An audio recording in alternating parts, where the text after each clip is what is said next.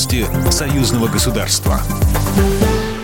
Александр Лукашенко дал позитивную оценку достижениям военно-промышленного комплекса страны. Об этом президент заявил во Дворце независимости на совещании по состоянию развития микроэлектроники.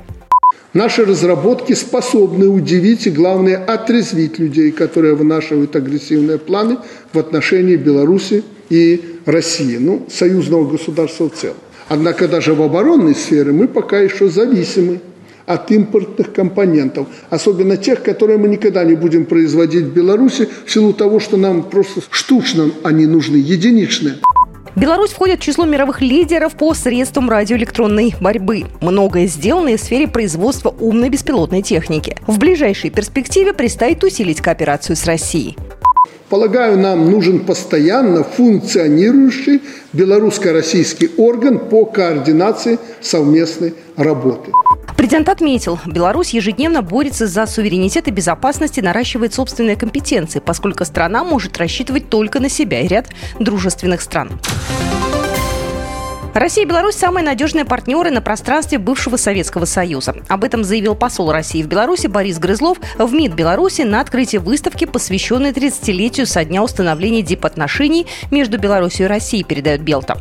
Он подчеркнул, что у стран единая позиция во всех международных организациях. Он также констатировал, что э, на данный момент уже реализовано около 30% заложенного в союзные программы между Беларусью и Россией. По его словам, эти программы в основном рассчитаны на период до конца 2020 2023 года.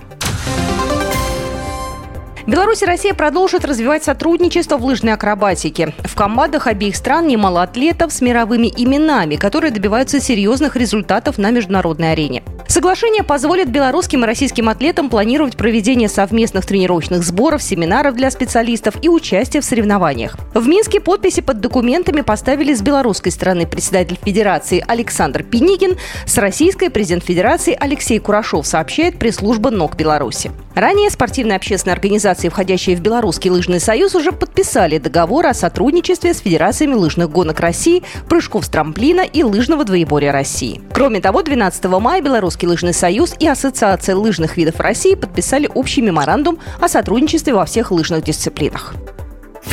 Программа произведена по заказу телерадиовещательной организации Союзного государства. По вопросу размещения рекламы на телеканале «Белрос» звоните по телефону в России 495 637 65 22. В Беларуси плюс 375